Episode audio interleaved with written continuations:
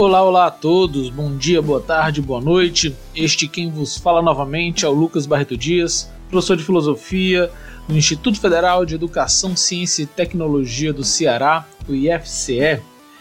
Hoje vou trazer para vocês pouco da, do início da filosofia contemporânea, um pouco da, da filosofia nascente ali no início do século XX, sobretudo, falar um pouco sobre o início de duas escolas distintas, mas que muitas vezes costumam se relacionar. Isto é, falar um pouco sobre a fenomenologia, principalmente ali, né, na verdade, focando exclusivamente no pensamento de Russell, e falar um pouco sobre a filosofia da existência, com um foco um pouco maior na filosofia do Kierkegaard. Deixo claro que, na verdade, como eu já falei, né, são duas escolas distintas, mas que elas costumam se relacionar, na medida em que, inclusive, existem muitos filósofos que vão por uma linha do que a gente poderia chamar de uma fenomenologia existencial, isto é, uma fenomenologia que leva em considerações diversas outras questões vinculadas à existência humana gente pode mencionar, sobretudo, uma tradição francesa, que inclusive já tem um podcast aqui também no Agora Café, que é o. É, tem um podcast falando sobre o existencialismo francês. Eu menciono um pouco Sartre, Merleau-Ponty, Simone de Beauvoir. A própria Hannah Arendt ela traz elementos provenientes da fenomenologia e da filosofia da existência. Nós temos também Heidegger, sobre quem futuramente nós teremos também um episódio exclusivo sobre ele. E bem, deixar aqui de falar tanto e partamos então para o nosso conteúdo de hoje.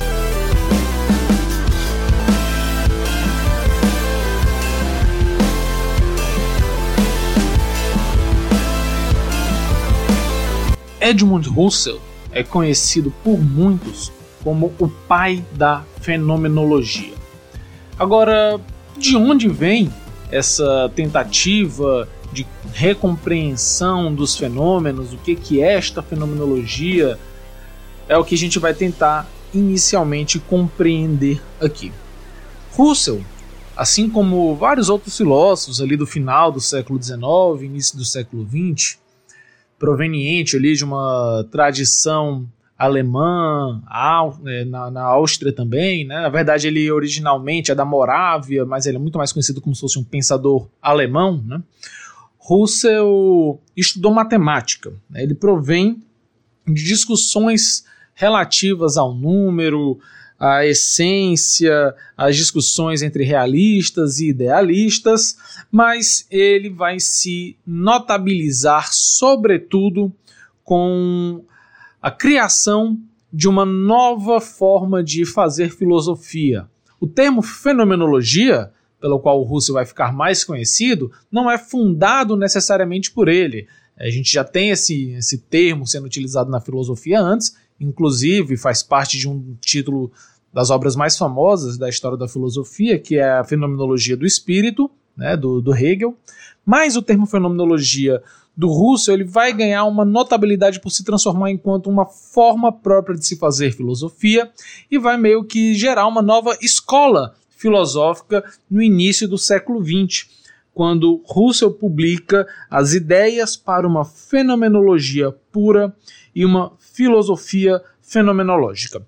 Aqui, gente, a gente não vai tratar de modo exaustivo da filosofia do Russell, apenas uma, uma compreensão mais geral, certo? Então, futuramente ainda teremos mais episódios específicos sobre o pensamento russeliano inclusive porque é um pensamento que possui diversas etapas distintas.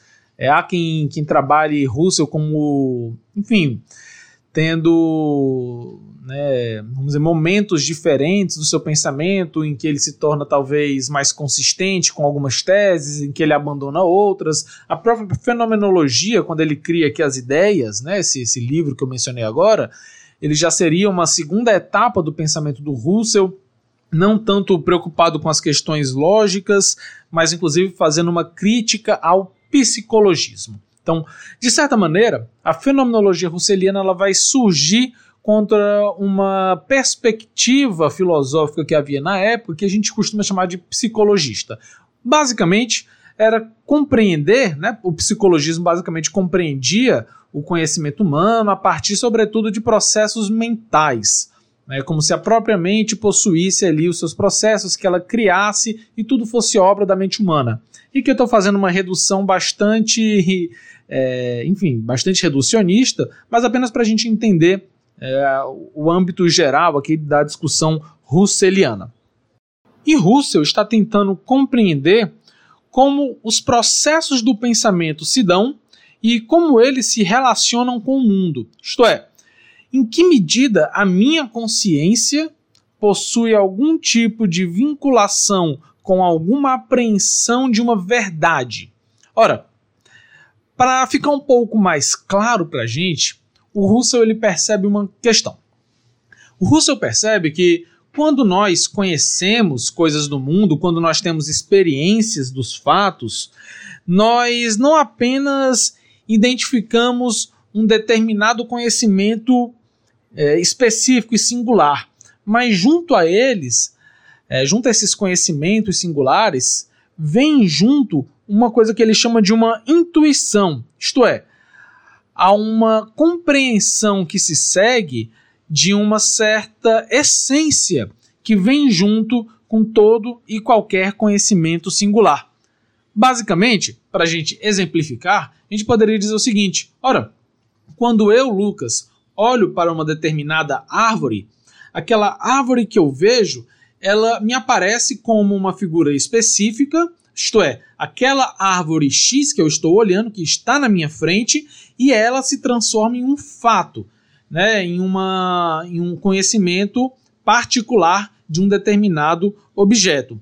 No entanto, junto com este conhecimento daquele objeto singular, desta árvore específica que eu estou vendo, vem junto uma outra ideia, vem junto uma essência, a essência que me faz compreender que aquela árvore é uma árvore, isto é, ela traz consigo a essência do ser árvore. E esta essência, ela sempre é acompanhada de todo conhecimento singular. Isto é, os fatos trazem consigo conhecimentos essenciais. E a grande questão da fenomenologia seria conseguir apreender essas essências que vêm junto dessas percepções. Ora, para Russell, a essência, né, que ele chama de eidos, pegando aqui o termo é, grego antigo, que inclusive é o mesmo termo utilizado por Platão para falar das suas essências, né? Então, é, Russell não está falando aqui desvinculado completamente da tradição, tá, gente? Russell, na verdade, está muito vinculado a essa tradição filosófica que se iniciaria principalmente ali com Platão, mas quando Russell está falando isso, ele está tentando perceber que quando nós conhecemos algo, nós conhecemos um determinado fenômeno. Fenômeno é aquilo que aparece, né? O termo fenômeno também vem do grego, que significa aquilo que aparece. Então, quando eu conheço um fenômeno, esse fenômeno se apresenta a mim enquanto, ao mesmo tempo, um objeto particular, né? aquela coisa específica que eu estou conhecendo, seja um objeto como a árvore que eu mencionei, seja um canto de uma música, sei lá, você está ouvindo aí um, sei lá, imagina aí qualquer música que vocês gostem, imagina que vocês estão ouvindo um canto de um bem pronto. É, isso tudo são conhecimentos singulares. Então, o canto do bem TV, a árvore, a macieira, né, vamos botar aqui, né, a, a, o pé de maçã que eu estou vendo, todos eles são conhecimentos singulares mas juntos eles trazem alguma outra essência. Então, o canto do BenTV ou a música que eu trago, ele traz também junto uma ideia de som, né? Óbvio, esse som ele pode ter suas outras variáveis. Então, o som do BenTV, o som de uma cadeira rangendo, o som de, de uma música que eu gosto, tudo isso se vincula a algum tipo de essência.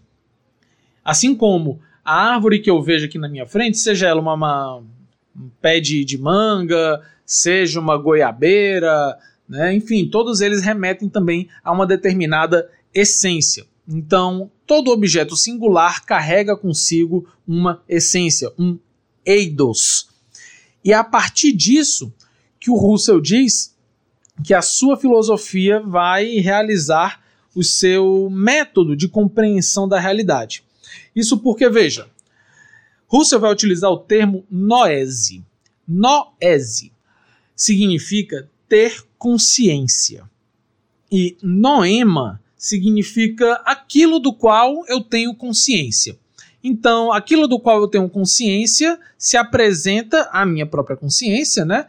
Enquanto também vinculado a um ato próprio da minha, né, da minha própria consciência. Isto é, o que, que o Russell está querendo dizer aqui? É que a minha consciência ela não é uma coisa que já possua dados primários. Isto é, a minha consciência ela não já tem em si as essências do mundo.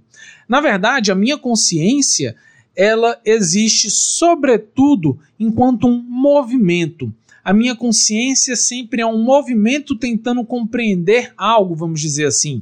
A minha consciência, seja ela, por exemplo, se dando através de um pensamento, seja ela se dando através de uma percepção, seja ela se dando através de um julgamento, ela sempre necessita de um complemento.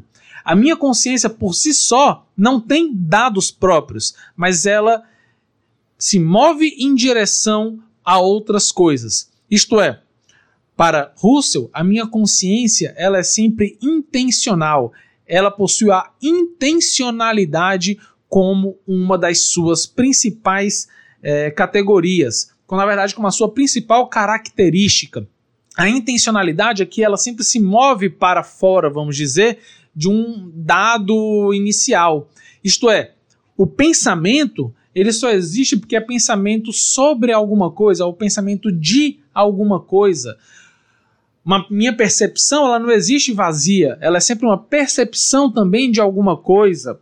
Quando eu vou julgar algo, eu sempre estou julgando algo. Sempre possui aqui um complemento que se faz necessário. Então a minha consciência, ela precisa dos fenômenos. E esses fenômenos trazem também em si intuições de essências.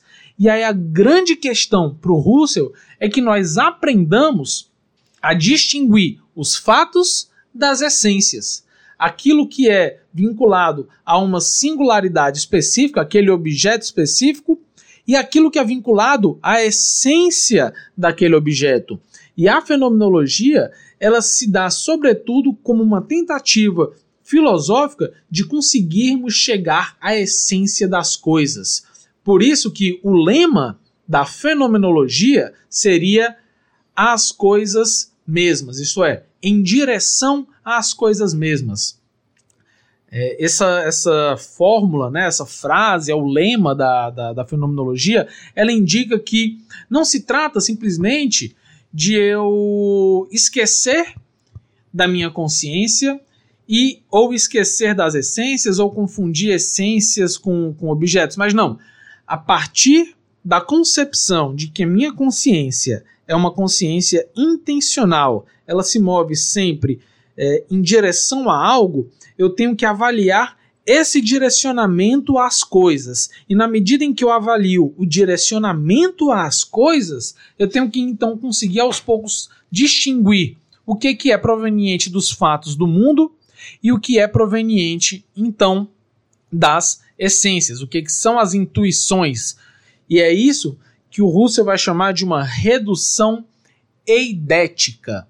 O nome parece estranho, pessoal, mas redução eidética significa que você vai tentar fazer a redução daquilo do qual você tem consciência ao seu eidos, isto é, à sua essência. A redução eidética é tentar distinguir depurar o máximo possível aquilo do qual você tem consciência, aquilo sobre o qual você está pensando, julgando, percebendo, e aí sim tentar encontrar aquilo que é essencial, aquilo que é o mais originário possível, aquilo que é, no final das contas, o eidos, a forma, a essência ou mesmo a ideia.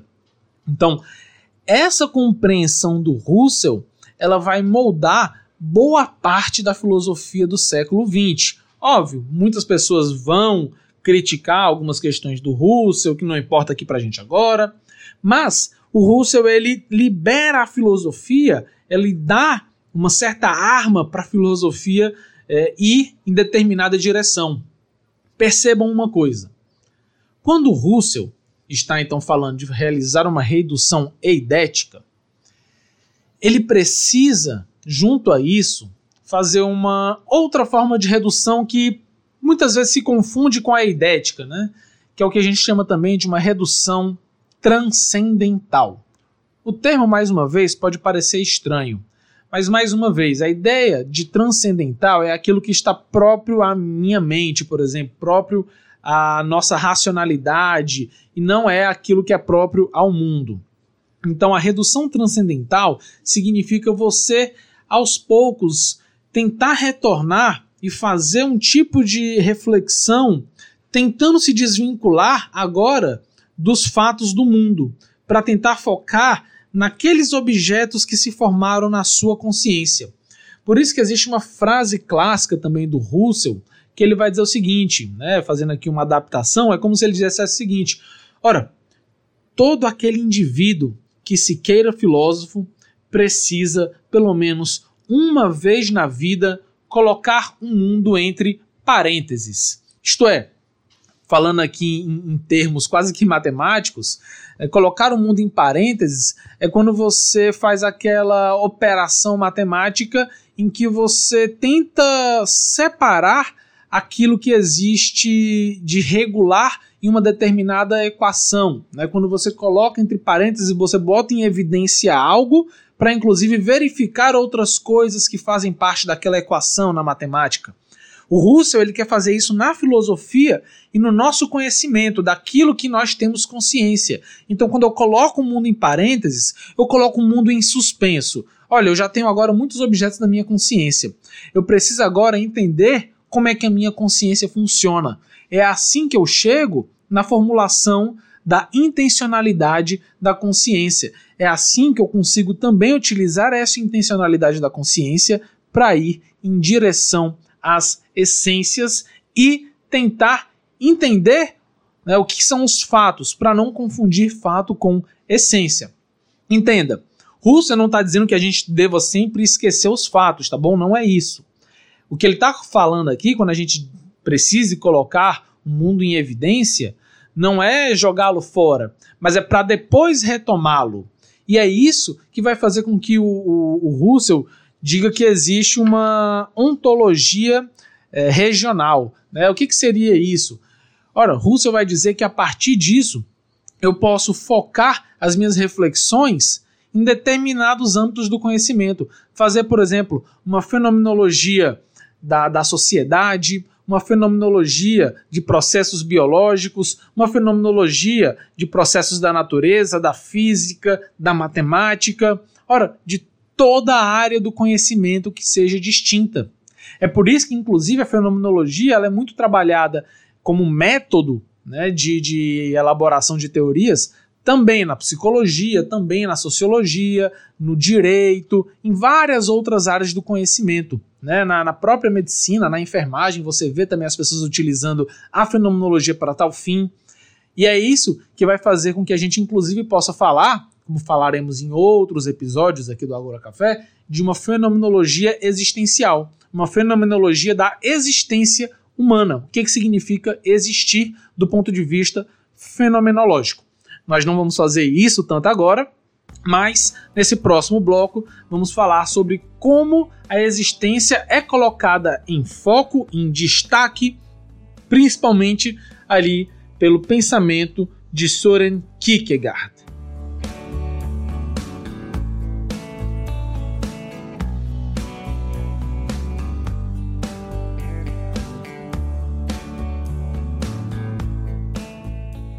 Soren Kierkegaard é um autor dinamarquês, um filósofo e também teólogo, ao qual muitos especialistas acabam remontando o início do existencialismo, ou, como também se diz, a filosofia da existência.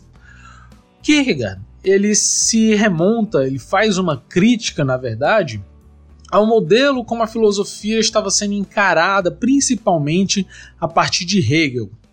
Hegel, um filósofo alemão, talvez um dos maiores filósofos da, da história da filosofia, e Hegel ele tinha uma preocupação em conseguir tratar do absoluto, e mesmo quando ele falava de singularidades, de alguma maneira ele subsumia isso em determinadas compreensões que levavam a um conhecimento mais é, superior, um conhecimento mais geral.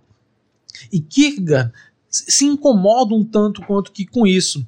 Isso porque, para Kierkegaard, trabalhar no final das contas apenas aquilo que é necessário, aquilo que pode ser compreendido pela lógica, aquilo que há de mais essencial, acaba no final das contas deixando de lado coisas que parecem ser inessenciais, o que não é o caso. Sobretudo com relação a isso, a própria existência humana. Ora, o que, que o Kierkegaard está percebendo?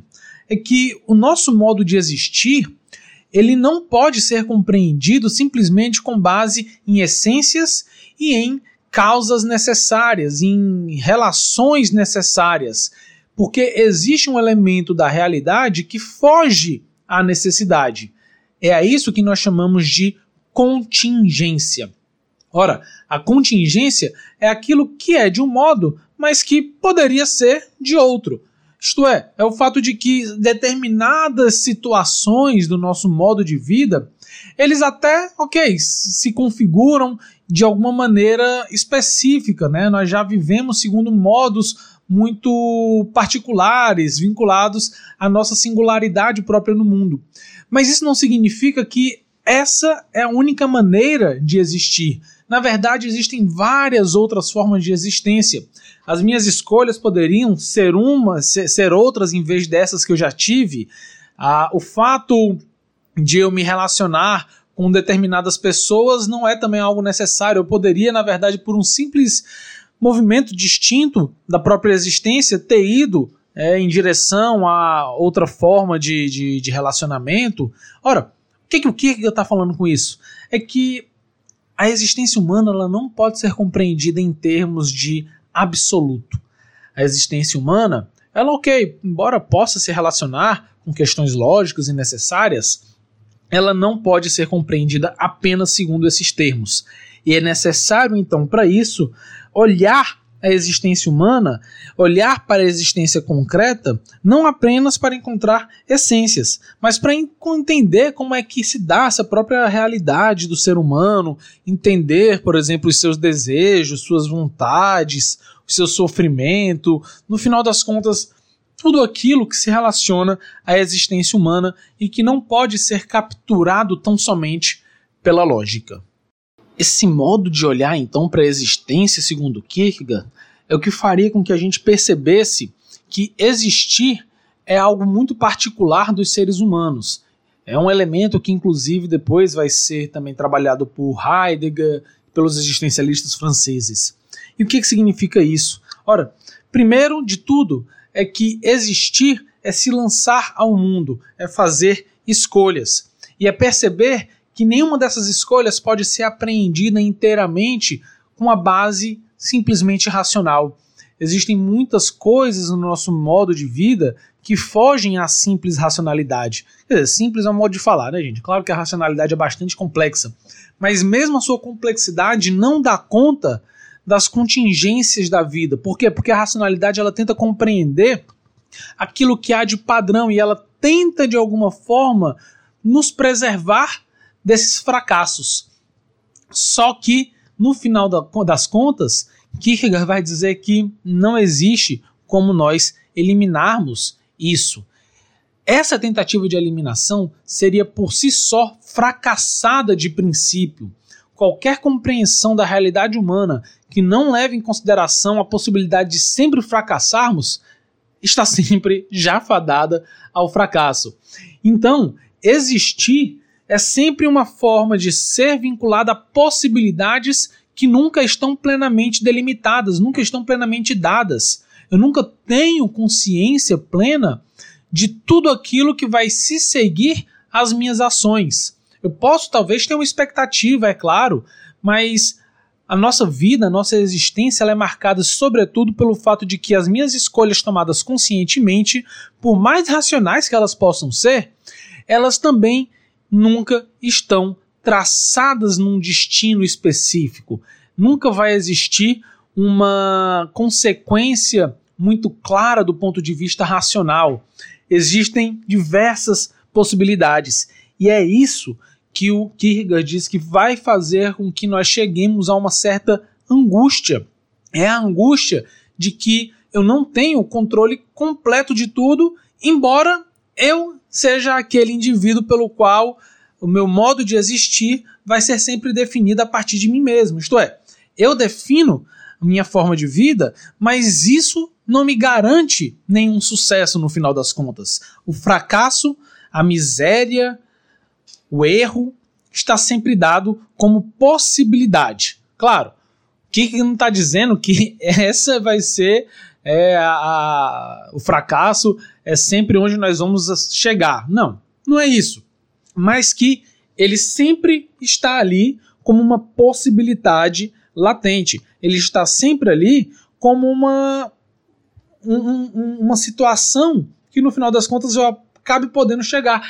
E quão mais fracassado vai ser essa minha situação de vida, vai estar vinculada a quão mais eu aceito essa possibilidade enquanto uma possibilidade. Veja, não se trata então de enganar-se a si mesmo, tentando obliterar qualquer possibilidade de fracasso. Não, é agir sabendo que, embora eu possa tentar dar conta dos possíveis erros, esses erros eles nunca são completamente é, aniquilados enquanto possibilidade. A existência ela vai ser sempre, no final das contas, um talvez, um possível, mas a possibilidade de que nós fracassemos ou de que os nossos né, desígnios não se realizem é sempre uma possibilidade. E é isso que está vinculado à própria noção de liberdade humana. Né? A nossa liberdade é uma liberdade porque não existe nada traçado. E a liberdade, ela esbarra também na possibilidade do fracasso. Né? E esse fracasso ele vai ser cada vez maior se eu não entender a sua possibilidade. Entende aqui a questão, como ela é interessante, de como entender a possibilidade do fracasso, ela pelo menos te deixa cônscio da sua situação, enquanto que negar a possibilidade do fracasso aumenta ainda mais no final das contas a sua chance de fracassar. Não porque o fracasso ele vai aumentar, mas é porque de, do ponto de partida de você entender que o fracasso não é possível, de que ele não vai existir, isso sim já é uma própria ação fracassada, porque ela nunca vai deixar de cessar enquanto possibilidade. E tornar-se consciente de, da responsabilidade que está por trás das nossas escolhas, de como isso, embora esteja em parte em nossas mãos, também em parte não está inteiramente em nossas mãos, ou seja, também em parte está vinculado a diversas outras circunstâncias das quais eu não tenho controle, é isso que costuma promover a angústia, segundo Kierkegaard. E aí percebam, essa angústia é, o que a gente poderia chamar de sentimento, entre aspas, mas é uma situação existencial, certo?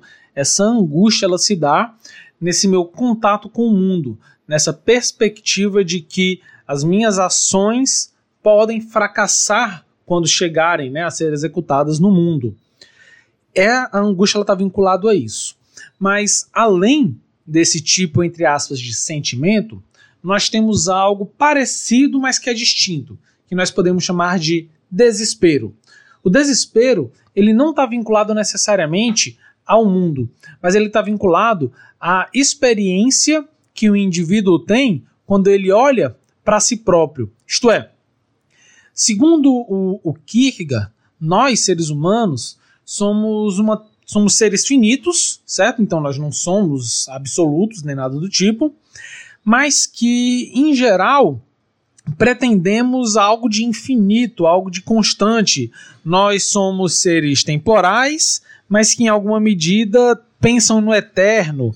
Somos uma mistura de liberdade e necessidade, porque, bem, como a gente acabou de mencionar, temos essa questão da liberdade de ter que escolher, mas ao mesmo tempo nós estamos fadados a determinadas determinações, até mesmo biológicas, né? Então, coisas que estão fora do nosso controle. E quando nós passamos a refletir sobre nós mesmos, nós tendemos muitas vezes a querer que sejamos infinitos. Nós almejamos muitas vezes, de alguma forma, uma certa infinidade, né? como se nós não quiséssemos ser finitos. E isso está vinculado a tentar se ser muitas vezes absoluto. É querer ser algo constante e único a todo momento, o que não se dá, porque nós estamos em constante modificação. Né? Então, quando eu olho para mim mesmo, eu busco talvez encontrar algo que seja absolutamente estável, mas eu me identifico como algo que não possui essa estabilidade perfeita, mas que possui sempre ali certas contradições. E ele não consegue dar conta inteiramente dessas contradições. E ao perceber isso, né, isso geraria em si um desespero. Isso geraria essa percepção de que eu não tenho um controle completo, nem mesmo de mim. Isto é, essa, essa, essa percepção, né, caso eu ainda esteja vinculado, obviamente, naquelas pretensões do absoluto, elas acabam levando ao desespero. E quando eu ainda visualizo o mundo, levariam à angústia. E isso, né, segundo Kierkegaard, marca bastante a própria experiência do existir humano. Isto é, a existência humana ela é marcada, sobretudo, por esses sentimentos, por essas é, situações existenciais de desespero e de angústia.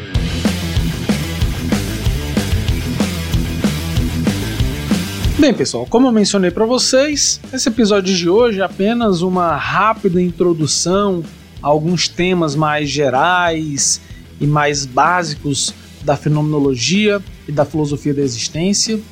É óbvio que isso aqui são apenas também introduções mais gerais aos próprios pensamentos de Russell e de Kierkegaard.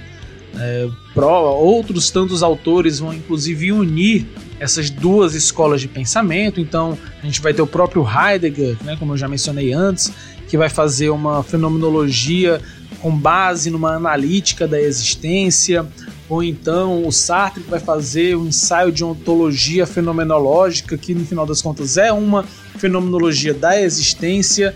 Bem, em muitos aspectos, a noção de consciência, de intencionalidade da consciência, ela pode se dar também junto a essa compreensão da existência como algo que não está de partida completamente delimitado. Né? Então, quando a gente fala de uma fenomenologia existencial, a gente pode tanto falar de uma tentativa de compreender fenomenologicamente a existência, então fazer um exame da existência do ponto de vista fenomenológico, quanto também de pensar a existência a partir da fenomenologia, isto é, é entender que a existência, tal como pontua a fenomenologia, né, sobretudo aqui eu estou falando da existência humana, é claro, ela não possui né, designações plenas que possam já dizer o que ela é, mas que ela precisa então se constituir.